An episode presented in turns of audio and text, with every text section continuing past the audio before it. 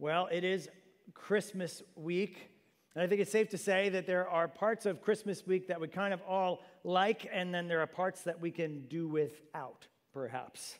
And personally, I love time with family. I love the extra time we get with family. I love the food, the giving and receiving of gifts. I love the Christmas Eve service, shameless plug, Friday, 5 p.m. I love the music of Christmas. Well, let me, let me clarify that. I love the hymns like we've just sang as the music of Christmas. I can do without Mariah Carey. I can definitely do without Bruce Springsteen and Santa Claus is coming to town and, and grandma got run over by a reindeer and everything else like that. That's, that's not, I could do without all of that.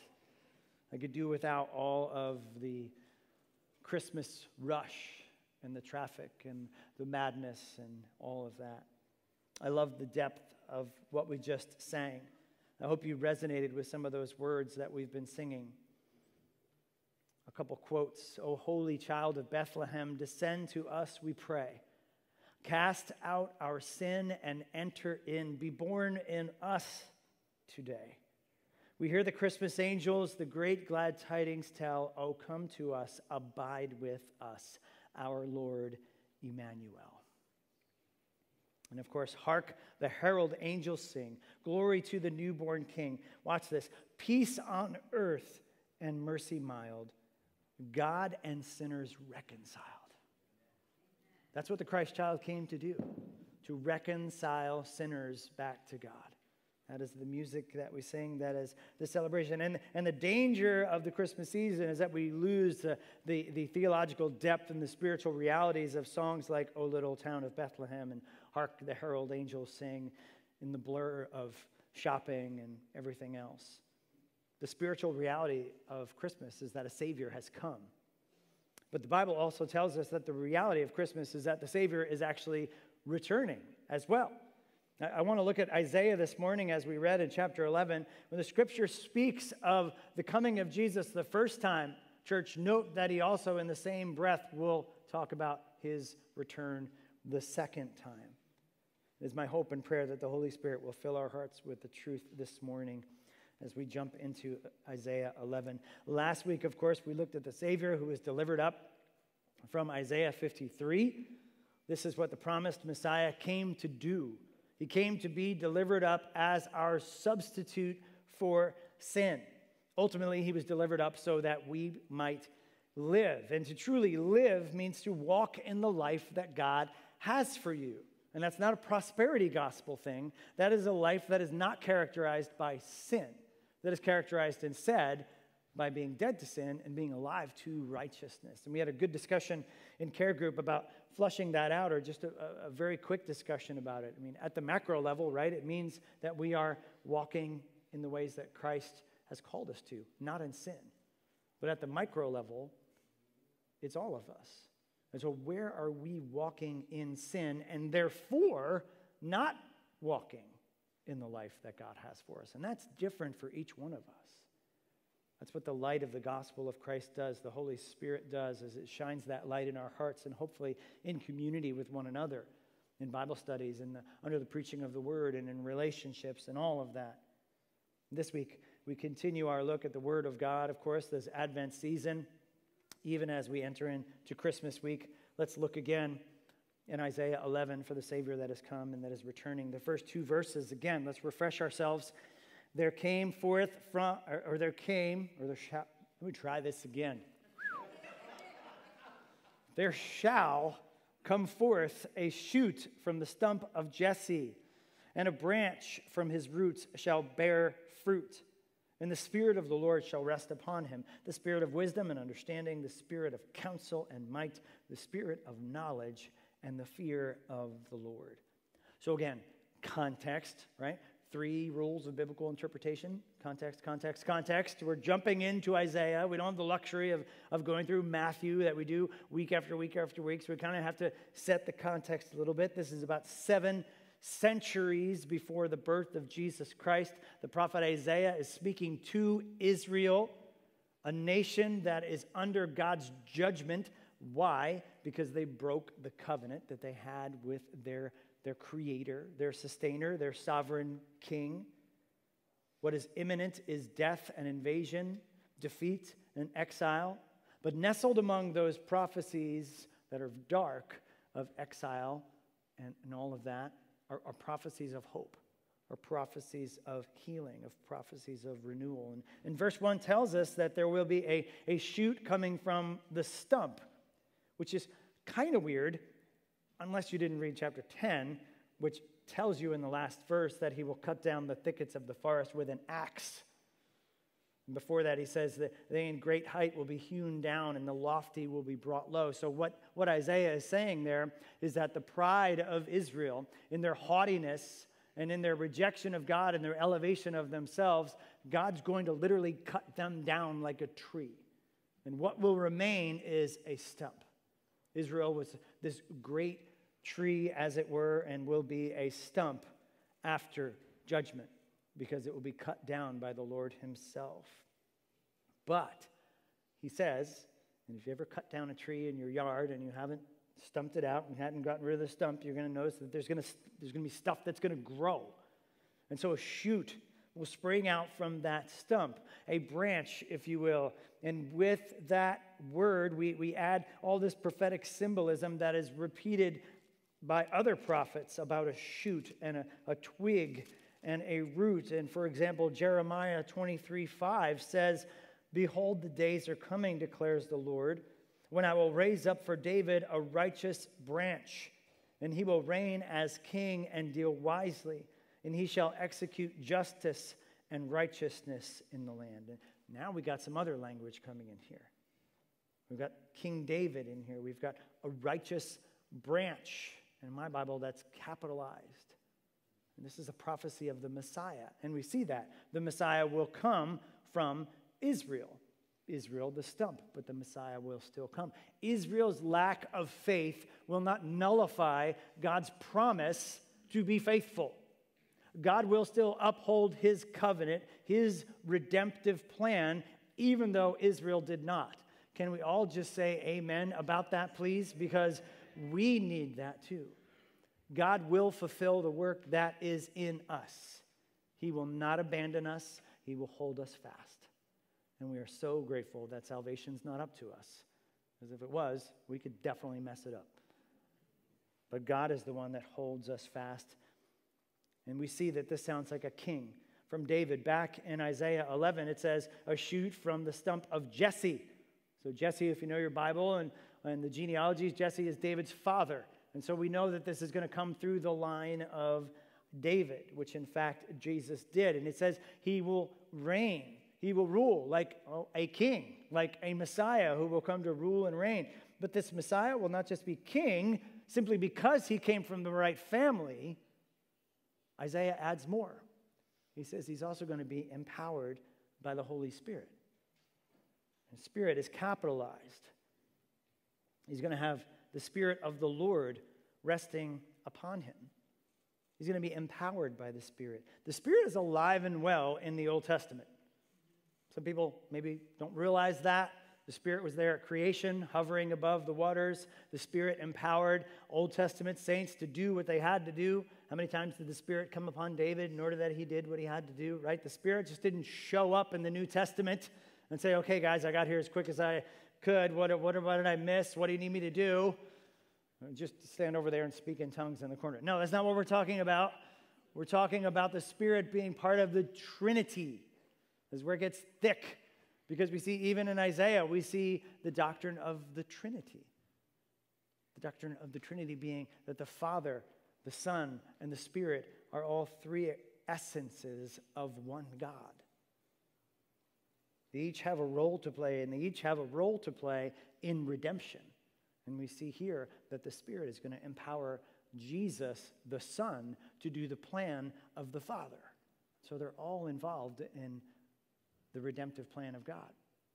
We also saw that at Jesus' baptism. If you can remember back that far when we were in Matthew, whatever that was, four or something like that, last year, where Jesus was baptized and the dove came down, the Spirit came down on Jesus the Son, and there was a voice from heaven that said, This is my Son, on him who I am well pleased. The Trinity involved, the Spirit empowering Jesus for the work. The role of the Spirit is also very important, not only because it's part of the power of the Messiah while on earth, but it will continue to empower who? Us, His church.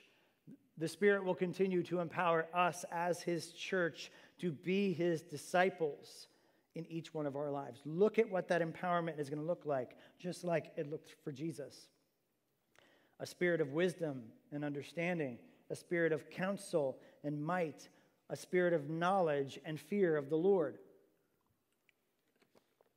This is what it will look like. the fear of the Lord. And anytime we drop that fear of the Lord, okay, what does that mean?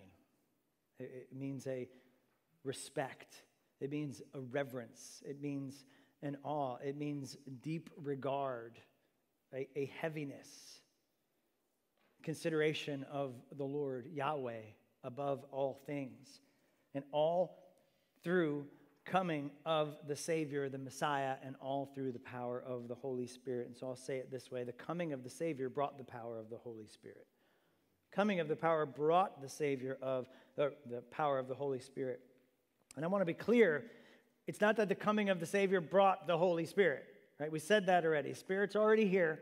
He was already involved. The Spirit is eternal, just like all the other two aspects of the Trinity, the two persons of the Trinity, I should say, correction. But rather, the Holy Spirit was brought in unique power, in a unique way upon Jesus. And this is a major part of the plan of the coming of the Savior, which is Jesus Christ. But not one that was first understood by the disciples. If we go over to New Testament and we kind of cheat a little bit because we can, we go to John 14, and we see that just in, in, in, famous John 14, it's the famous dialogue where Jesus has to disciples and says, Guess what? I'm going away, and where I'm going, you can't come. And they're like, What? What are you talking about? What do you mean? What do you mean you're going away? And what do you mean we don't know the way to come? And what does this mean? And then he drops the famous, I am the way, the truth, and the life. No one comes to the Father except through me. And they're like, okay, well, that helps a little. I still don't understand what you're talking about. And Jesus goes on to promise the Holy Spirit. Look at John 14, starting in verse 25. He says, These things I have spoken to you while I'm still with you, but the Helper, the Holy Spirit, whom the Father will send in my name, he will teach you all things and bring to your remembrance all that I have said to you. Jesus quieting the hearts of very, very worried disciples. Disciples who are hearing the news that makes them anxious and afraid, news of an uncertain future. And Jesus promises them a helper. And in chapter 16, he even says, Guys, this is the way it has to be. It's better that I go away because then the Spirit will come. I know you don't understand this, but you will understand it. The Holy Spirit will come, and it's better that I go away. The Holy Spirit will come. He will be your helper, one who will point them to Himself, one, He says, that will ultimately bring peace. And peace comes only through the power of the Holy Spirit, pointing to the gospel of Jesus, to the glory of God. A peace that is grounded in, as Isaiah says, his wisdom, his understanding, his counsel, his strength, his knowledge, all in the fear of God. A peace that is powerful. And my question is do you have that powerful peace this Christmas? First of all, there's only one way that we can experience that powerful peace.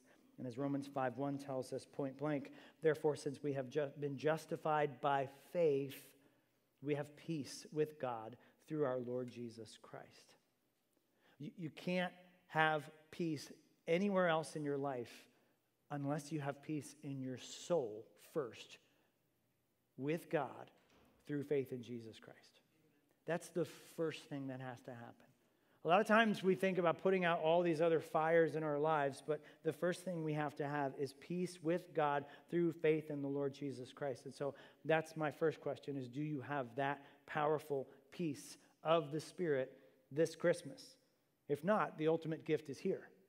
What better time than to accept that gift, to repent and believe, to take that step of faith today to believe in Jesus Christ? But for us, church, right? Us, churchy church, us Christians, right? We who supposedly have obtained this peace through the power of the Spirit, think for a minute are you spending more time walking in that power of that peace? Or are you walking in fear, worry, and anxiety? Maybe you're consumed of thoughts with your own power, right? It, it's one of those things like prayer, right? If Jesus needed to pray, how much more do we need to pray? If Jesus needed to be empowered by the Holy Spirit in order to do what the Father called him to do, how much more so do we need to walk in the power of the Holy Spirit in order to do what Jesus has called us to do? And good news, he's given it to us. He just told the disciples in John 14 and in John 16. We have the power of the Holy Spirit because of the work, and only because of the work of Jesus Christ. If he didn't die, if he wasn't resurrected from the dead, and if he didn't ascend back to heaven, we would not have the Holy Spirit in our lives, but he did, and so we do. That's the good news. Maybe you're consumed of thoughts with your own power. What can I control? What am I not controlling this Christmas that I think I need? Control is an illusion. Can we just talk about that for a second? Like, you don't control anything. 99.9% of the stuff, right? We think we have control over things, but we don't. But where does that leave us? We trust in the one who does, does have perfect control of things. Maybe the power that you wish you had over a relationship or a situation or of a sickness or of Omicron or whatever else it is. Needless to say, we need to be walking in the power of that peace this Christmas and always. A Christian's life should be one that is characterized by walking in the power of that peace, just like the Savior came? Are we taking advantage of the common means of grace? That's where it's like, okay, cool, Pastor Mike. Tell me the five things that I need to do in order to walk in this peace. Well, I have to give you the common means of grace. I know it's like not the most exciting answer that you want to hear, but God's given us this. You should try reading it. You should try memorizing it. You should try meditating it. You should try being here with the fellowship of the saints. You should try praying. You should try fasting. You should try the spiritual disciplines. These things, they're not the crazy, wonderful, shiny things, right? But they're the means of grace that God has given us to walk in the power of the Holy Spirit. So that's what we do. We walk in community with each other. We, we pray for each other. We, we walk with each other. We're vulnerable with each other. We grow in our care groups, our Bible studies, and our family relationships. That's how we walk out the power of the Spirit. Are we holding fast to Jesus this Christmas in the power of the Holy Spirit through the common means of grace? Are we realizing who it is that won that peace for us? The one who's ruling and reigning right now and is perfectly and completely good. He is completely fair, he is completely just. And that's where Isaiah goes next. Look at verse 3. And his delight shall be in the fear of the Lord. He shall not judge by what his eyes see or decide disputes by what his ears hear, but with righteousness he shall judge the poor and decide with equity the meek of the earth. He shall strike the earth with the rod of his mouth, and with the breath of his lips he shall kill the wicked. Righteousness shall be the belt of his waist, and faithfulness the belt of his loins. Isaiah goes on to tell us more about this coming Savior. It says he will delight in the fear of the Lord. Second time we've run into that in this passage again. We've got to remember what it doesn't mean abject, irrational terror. Okay, like if you hate spiders or snakes or something like that. It's not that kind of fear. Okay? It doesn't mean an irrational, anxiety fueled terror of a fickle and capricious God, because he is not like that but rather, again, it means a reverence, it means a weightiness. Do we, do we consider him and his word and his precepts and his commandments far above everything else? Do we look to please him more than ourselves? Do we give our, our will over to his will? Do we walk in an understanding of his holiness and his power? Does that mean something to us more than it doesn't? And again, this isn't saying that Jesus is terrified of the Father. It's not saying that the Savior, the Messiah, will be terrified of the Father. Rather, he delights to revere him, he delights to fear him. It is in his joy serving the Father in the global plan of redemption. It's one of the common atheistic arguments or agnostic arguments, progressive Christian arguments. We went over this a couple weeks ago, right? That it's so cruel that God made his son go to the cross and killed him. It's divine child abuse. It's terrible. Why would anybody do that? It's not what the Bible says. He said, For the joy set before him, Christ endured the cross. Christ says, because of the great love in which he loved us, he did it out of his own free will. He's not, he's not, no one's taking his life from him, he says. I am giving it up out of my own free will, out of my delight in fearing the Lord, in serving this plan of redemption. But also, as Savior, Isaiah tells us that he will be a judge. And so, how will he judge? He says he won't judge with mere eyes or situations or merely what he hears. He won't make judgments based on evidence like in a, a court of law, judging something. Here, here's the really important part. He won't be judging something by an external standard. You won't be looking at something and saying, well, okay, well, here's the perfect standard of justice, like a human judge hopefully does. Looks at something and says, oh, okay, this appears just because I'm comparing it with this. Hopefully, that's the law, right? I'm comparing it with our law, and so therefore, it looks, that, that's not what the Messiah is going to do. He's not going to use his eyes, he's not going to use his ears to do that. Rather, what? He is the standard. He will judge by what? He will judge by his own self, his own righteousness, his own fairness. He will decide with equity he will speak up for justice for the poor, for the meek. Righteousness and faithfulness, it says, is, are the very articles of clothing that he wears. In all other things, in God's characteristics, right? We have these things. We think something is righteous or good or fair. Why? Because we compare it to something else. That's not how it works with God. There's nothing to compare God to. God is the standard of righteousness and justice and fairness. And so he's not going to judge these things by mere human means. He's going to judge them in perfect righteousness. How? And the answer is what we looked at last week. He will do that ultimately. There are other expressions, but he will do that ultimately by being delivered up. Delivered up to die on a cross in our place as the sacrifice, the payment for sin, the perfect righteous payment. There is no greater act of justice than the cross of Jesus Christ, who by that work judged perfectly, freed us from sin, punished those who oppress the poor and the marginalized, and at the cross, God's holiness and his throne were vindicated. We said last week, use the R.C. Sproul term cosmic treason.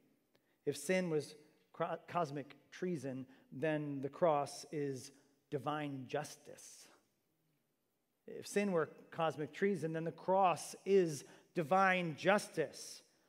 It is only through God in the flesh, the Messiah, Jesus, the anointed Savior.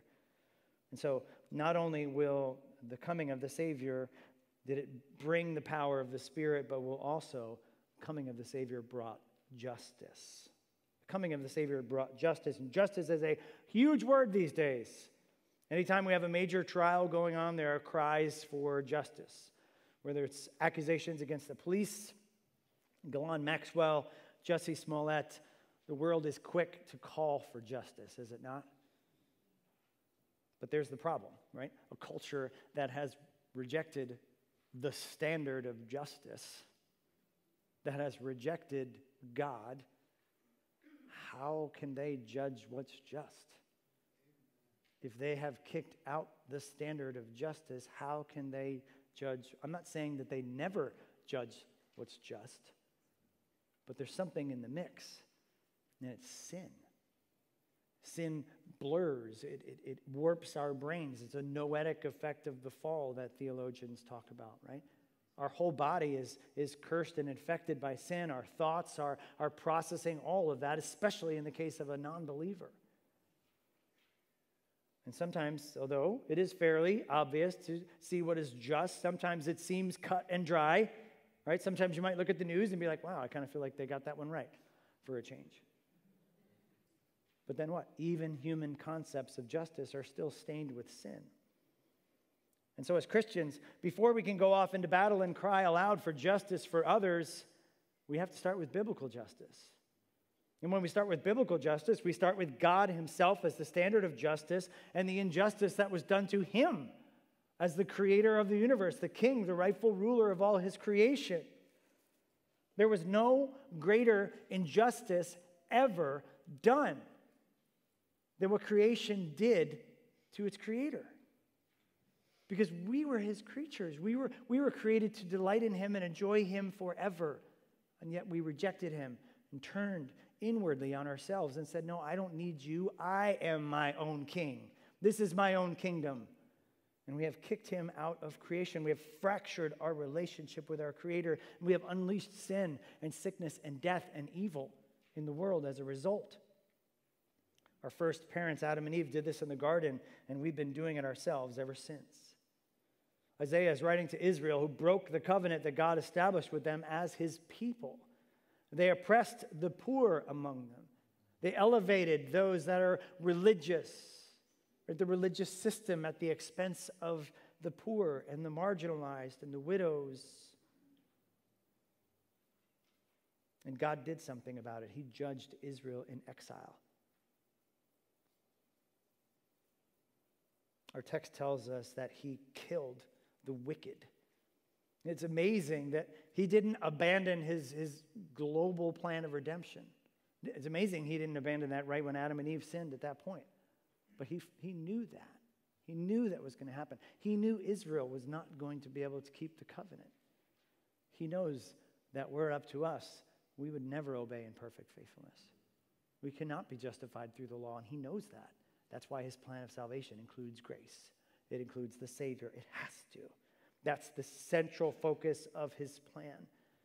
The amazing thing is, he didn't abandon his global plan of redemption due to Adam and Eve's unfaithfulness, due to Israel's unfaithfulness, doing even our unfaithfulness, even though he judged them and still judges us even through the cross. He was still determined to bring justice, and he would do so himself one way and one way only through the cross. Romans 3 21 to 26 is a foundational passage when we think of God's justice through the cross. But now the righteousness of God has been manifest apart from the law, though the law and the prophets bear witness to it. The righteousness of God through faith in Jesus Christ for all who believe, for there is no distinction. Why?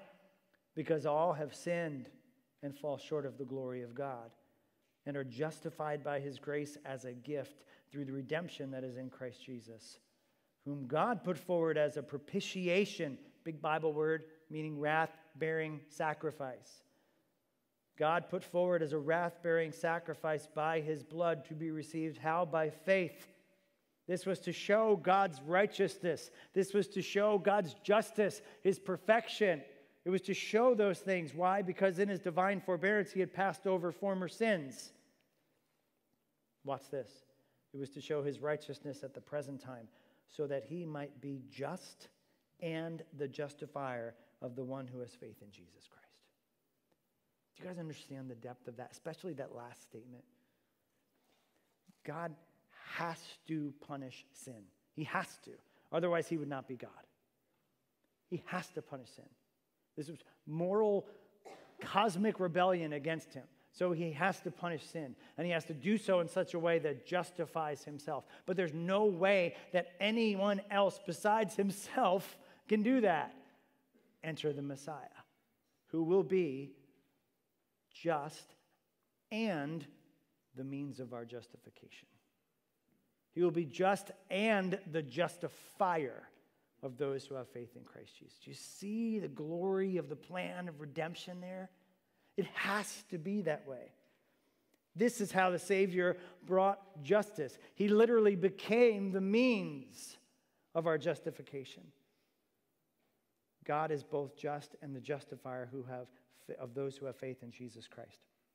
This is the one whom Isaiah said would come wearing righteousness and faithfulness as clothing, the perfect embodiment of justice, and the only means for us, sinners who rejected God, to be reconciled and forgiven in His sight. But as close as we can get, church, sometimes is justice on earth.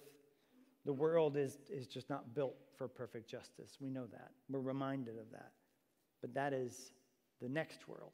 That is the world that Jesus brings and ushers in when he returns. And that's where Isaiah goes next. Look at verse 6. He says, The wolf shall lie down with the lamb, the leopard shall lie down with the young goat, and the calf and the lion and the fattened calf together, and the little child shall lead them. The cow and the bear shall graze, their young shall lie down together, and the lion shall eat straw like the ox. The nursing child shall play over the hole of the cobra, and the weaned child shall put his hand in the adder's den. They shall not hurt or destroy in all of my holy mountain, for the earth shall be full of the knowledge of the Lord as the waters cover the sea. Did you guys catch some of those things that were happening in there, right? There's a lot of animal references. Wolves don't hang out with sheep, right? Wolves eat sheep. Leopards don't lie down with goats, they eat them. I follow Nature is Metal on Instagram. You do not want to watch that over lunch or anything like that. What nature does to nature and lions do, it's, it's, it's unbelievable. Lions don't eat straw, they eat other animals. They're carnivores. You get the idea. Children, just parenting tip, children shouldn't go near cobras, okay? They shouldn't go near poisonous snakes. One of the things mom and dad should watch out for is my child playing near a rattlesnake den or something. Bad things will happen, right? These are all things that happen in creation right now. Why? Sin. With sin came death. And so, yes, the tiny baby zebra gets eaten by the lion, and that's the way that it works. And the mama doesn't feel too bad about that. It's just kind of the way that it works in the animal kingdom, right?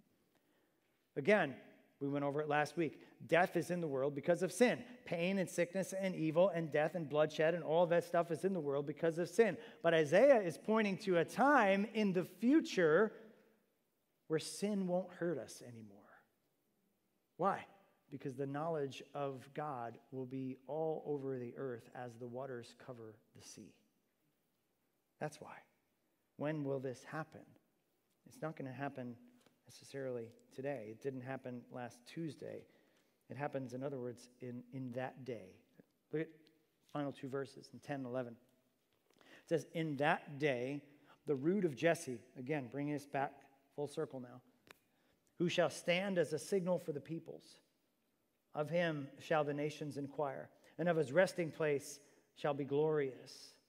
In that day, the Lord will extend his, ta- his hand yet a second time to recover the remnant that remains of his people from Assyria, from Egypt, from Pathros, from Cush, from Elam, from Shinar, from Hamath, and from the coastlands of the sea. Anytime scripture, especially the Old Testament, drops that old in that day or on that day, it's talking about the day of the Lord. It's talking about the day of judgment. Again, in context, right? It's what? It's the day that God judges Israel when Babylon and the Assyrian Empire roll right through their front door and take them to exile. That's the day of judgment for them. But it's also then hinting and talking about a future day of the Lord. Right? One commentator said when you're in Isaiah, you have those, those mountains that are right in front of you, but then you also have the mountains that are farther away in the distance. He's talking about both. He's talking about how God will fulfill that in his day, in that context. But there's also mountains in the distance. There's also the Lord returning at the end of time. And again, shameless plug for midweek. Talking about Revelation, talking about the end, we're talking about the last day, we're talking about judgment. And we know it is about the return of Christ. I ask that at the beginning of every midweek, and they always look at me like, I don't understand. Like, what's Revelation about? And they're like, I don't know. You hurt our brain every time we come in here, and we walk out more confused than we came in. I was like, okay, cookies on the bottom shelf. It's about the return of Jesus Christ, okay? That's what it's about. And spoiler alert, he wins. That's what you got to keep in mind. His enemies are defeated, his, his people are gathered together with him Okay? That's what the message of Revelation is. And in that day, there won't only be judgment, but it'll be a day of consummation. It's the fourth part of the story. We talk about breaking up the whole biblical meta narrative in four parts. Right? God created the world. He did so. We immediately fell into sin. That's the second part. But God knew that and he provided what? A redeemer in Jesus Christ. And one day he will return right? We live right here, right now, in between like our, our ring finger and our little pinky finger, right? We're waiting for that day when Christ will return. That's the fourth part of the story. Christ will return. That's what we're talking about here in Isaiah the day of consummation, the day of judgment, the day where he defeats his enemies, and the day where he ushers us in to an eternal kingdom in the new heavens and the new earth. That's what I, Isaiah is pointing to. And he says again, in that day, the root of who? Jesse, just in case you weren't clear, the root of Jesse, the Messiah, Jesus, just like in verse 1, it says he will be a signal to all the peoples from every tribe, tongue, and nation. They will find salvation in Jesus, and he will gather his faithful ones from every corner of the earth, those that are his. And of course, the book of Revelation is all over this. Most Christians don't go near the book of Revelation. Some Christians spend way too much time in the book of Revelation. And at midweek, I have been encouraging us not to practice Fox News eschatology or CNN eschatology or whatever else you want to say not some secret code. They were like, oh, well, that happened in Israel, so that corresponds to this over here, and so this. And I've unlocked it. I figured it out. Jesus is coming back Friday. That's not what it's talking about. One commentator says, that's not an official. I don't want to hear from the elders on that one. I didn't mean it. That's not what I'm saying. One commentator writes that Revelation is not a puzzle book, it's a picture book. We're supposed to see these things. It's mostly symbolic imagery of the end of the story when Jesus returns to judge his enemies and usher in his new eternal kingdom. We've got to keep the big pieces on the chessboard. God is sovereign, Jesus is king. Jesus is still king now. He will be king. He will return to judge and consummate. In order to do that, what? Sin has to be banished. Things like we see here in Isaiah are going to happen. Little zebras are going to be safe they're not going to get killed by lions anymore. Babies will play with snakes, although I still don't recommend that. Nothing's going to happen. And what a glorious day that shall be. Sin will not hurt us anymore. And we see that in Revelation. I think I put it in your bulletins, Revelation 21. I saw a new heaven and a new earth for the first heaven and the first earth had passed away, and the sea was no more. And I saw the holy city, New Jerusalem, coming down out of heaven from God, prepared as a bride adorned for her husband. And I heard a loud voice from the throne saying, Behold, the dwelling place of God is with man. He will dwell with them, and they will be his people. And God himself will be with them as their God. Why? The knowledge of the Lord will cover the earth as the waters cover the sea. He will wipe away every tear from their eyes, and death shall be no more. Neither shall be there mourning, crying, or pain anymore, for the former things have passed away. Church, this can only happen through the power of Jesus Christ. It can only happen through the power and the justice of Jesus Christ. Perfect creation being restored. No more tears, no more mourning, no more grieving, no more pain. Why? Because on that day, the former things are gone. On that day, he judges it all forever, and sin is banished. And so, for those of us who, yeah, it's Christmas, thanks for that. I remember losing a loved one or I have a wound that still hurts, we remember that and we say, Church, there will be a day where that will be no more. We know that because Scripture tells us that. We rejoice because the Savior has come and the Savior will return. And so here's the big idea for us the return of the Savior will bring eternal power and justice. The return of the Savior will bring eternal power and justice. When we talk about Advent, we think of the coming of Jesus. We're anticipating the coming of Jesus. But we can't just stop at his first coming. We've got to look ahead to his second coming. His first coming brought the power of the Spirit, one that lives in the hearts of every believer of Jesus and empowers us to live lives that are pleasing to him. If you ever have those days where you just feel like, I just can't, I can't Christian today, you can because the Savior came and brought the Holy Spirit, and He did the work perfectly. And what He said to the disciples is true. It lives in each one of us, it empowers us through faith to live lives that are pleasing to Him. His first coming brought justice. Justice for sin. God exercised the power of sin and death, and they were dealt a death blow, as it were, when he walked out of that tomb. And one day they will be banished from his kingdom forever. His second coming will be when he brings eternal power and eternal justice, meaning that we will share with him in that for all of eternity. Creation will be restored, sin will be gone, sickness will be gone, oppression will be gone, COVID will be gone, shady politics and overreaching governments will be gone. All, all of that, all will be restored to perfect order and balance by the King of Kings and the Lord of Lords. Evidence that this will happen. How? What's the evidence that that will happen again? Because he came the first time and he did the work. And that's what we celebrate at Christmas. But as we celebrate that this, this Christmas, look ahead to that second mountain off in the distance. Look ahead to the coming of Jesus. Don't put all your hope in this world. We can't. We're not going to redeem and restore this world perfectly. Jesus will. Christmas tells us that the Savior has come and that he is returning. There is so much theology in Christmas and Christmas carols. And again, I mean the good ones. When we truly understand the message of Christmas, the, the, the, the inevitable result of that should be joy. And we sing joy to the world. Why?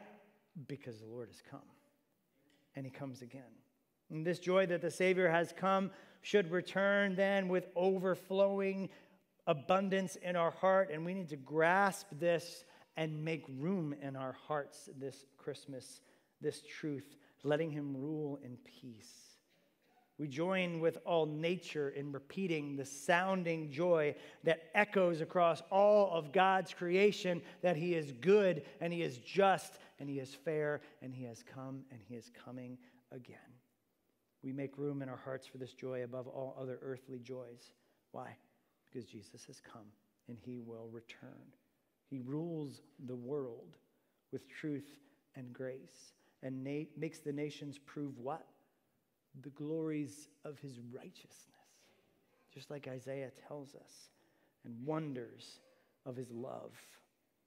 The Savior has come and is returning, and at the return of the Savior, he will bring eternal power and justice and let the earth receive her King. This is the hope of Christmas.